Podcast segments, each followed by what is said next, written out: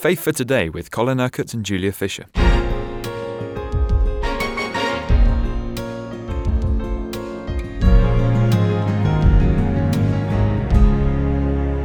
This week's programs are so fascinating, Colin. You're you're really unpacking, explaining in depth what Jesus was talking about uh, in in what we call the Sermon on the Mount. We find it in Matthew chapter five. Yesterday, you explained that God looks for those, He looks for righteousness in us, those who live righteous lives. He looks for those who show mercy. And you say that that always has to lead to action. The pure in heart see God uh, we are so familiar with these verses, yet when we look at them in this way, they have such a depth of meaning to them. And there's a, a present understanding of, of how God blesses us here and now, but also, of course, there is the eternal perspective that we will blessed, excuse me, we will be blessed eternally because of these things. So, the next of these, what we call beatitudes or blessings, uh, are seen, is seen in verse 9 Blessed are the peacemakers, for they will be called sons of God.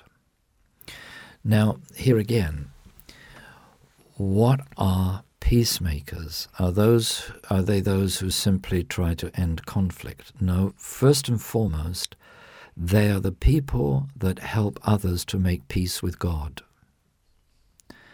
The uh, greatest need that everybody has is to make peace with God.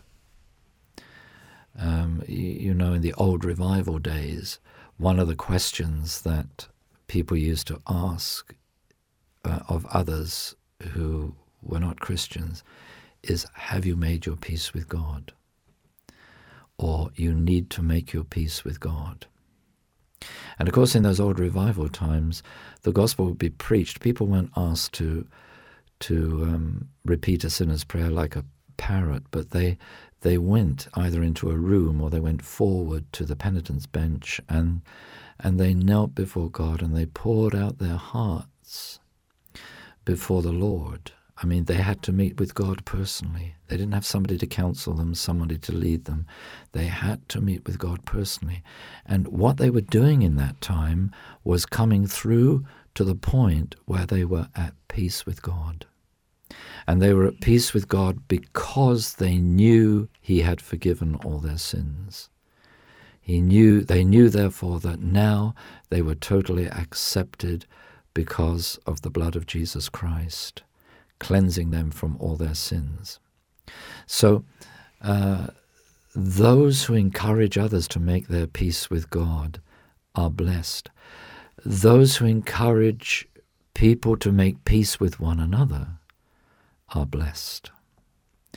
Uh, God wants unity in his body. You are to love one another as I have loved you. And Jesus prayed, Father, may they be one, so that the world will know that you have sent me and have loved them even as you have loved me.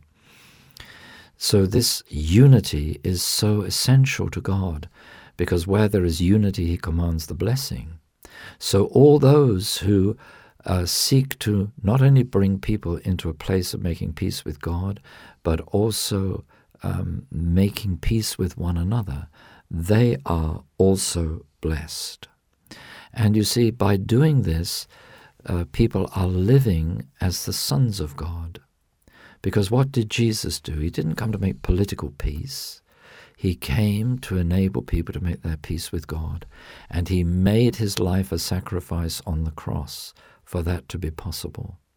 He came and spoke about what Paul calls the gospel of reconciliation, how we need to be reconciled to one another as well as reconciled to God.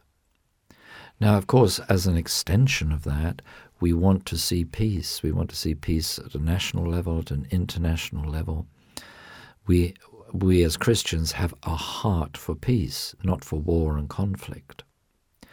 But um, we must avoid understanding this as as being those that are simply trying to make political peace here and there. Because you know Jesus said there's going to be wars and rumors of wars and all kinds of things going on in society around us.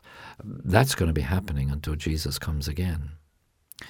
Um, and uh, of course, there is a place for being involved in seeking to bring peace and reconciliation at a national or political level between various groups of people. But that is, if you like, a further extension of understanding that the calling upon all of us as Christians is to make our peace with God, encourage others to make their peace with God, and to seek to live at peace with one another. So we're in mutual forgiveness of one another, mutual love for one another, and we're not taking offense, we're not allowing the devil to come in and divide, because as we manifest that unity in Christ, so then we are able to impact the world in a much greater way. And these peacemakers will be called sons of God. That's a great privilege, isn't it? God is our Father, but if God is our Father, the sons are to take after the Father. And the Father sent Jesus, his Son, to make peace, to reconcile man to God. So that's really the essence of, of this verse. And then in verse 10, blessed are those who are persecuted because of righteousness, for theirs is the kingdom of heaven. Now, we saw on Monday that the poor in spirit, those who are humble enough to recognize their need of God, the kingdom of heaven belongs to them. And he's saying, Jesus is saying also that those who are persecuted because of living in right relationship with God, because they are seeking to outwork the will of God in their lives, they too will be blessed, happy, fulfilled, because the kingdom belongs to them. Now, we're going to read on immediately because the next blessing is connected with that. Blessed are you when men insult you, persecute you, and falsely say all kinds of evil against you because of me. Rejoice and be glad, because great is your reward in heaven. For in the same way they persecuted the prophets who were before you. See, I was talking earlier about reward. Salvation is God's gift according to what He has done for us in Jesus. Reward is according to what we have done. Jesus says, Every man will be rewarded according to what he has done. Now, Jesus is saying that those who live in righteousness, those who live to please God, those who walk in His ways, are going to suffer persecution. They are going to be falsely accused. People will say all kinds of evil things about them falsely.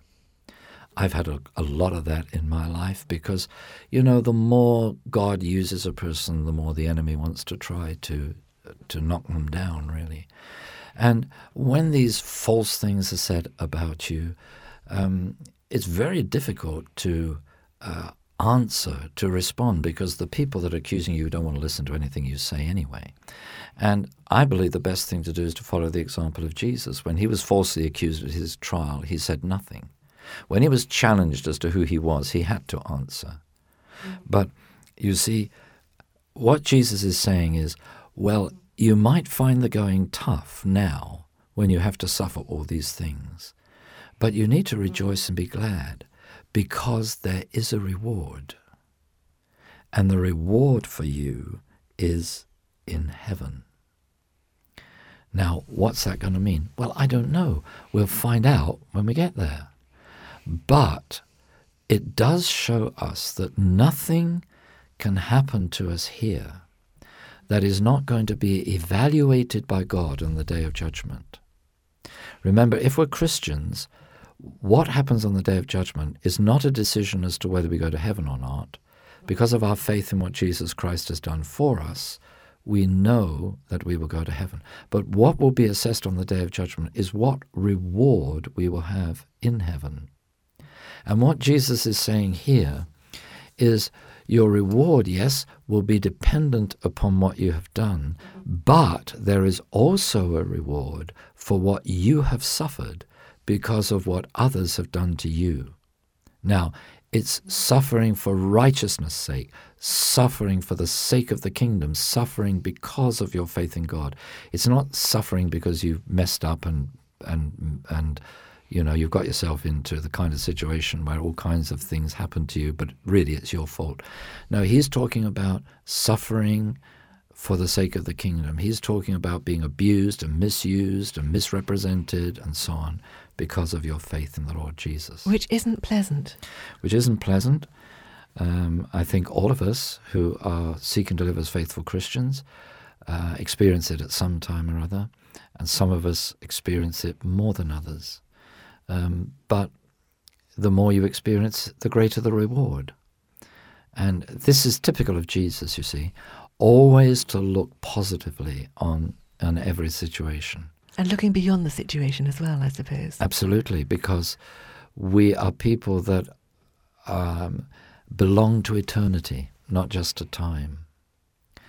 But you see, what Jesus is teaching in all this business about reward is what happens to you in this limited time on earth will actually affect what happens to you eternally in heaven. So we want our lives to be good and right and righteous in God's eyes, don't we? Praise God. So we, we see in all these so called blessings, these beatitudes, that God's purpose is to bless. This is what He wants to do. Um, but what we've seen in all of them is that these blessings are not just for us as believers, but we are blessed in doing these things because of the impact we will have on other people. There, there is always this so that. I, I teach our Bible college students whatever God does in your life, there's always a so that. You've been listening to Faith for Today, presented by Julia Fisher. This program is sponsored by Kingdom Faith. For further information, visit our website, kingdomfaith.com.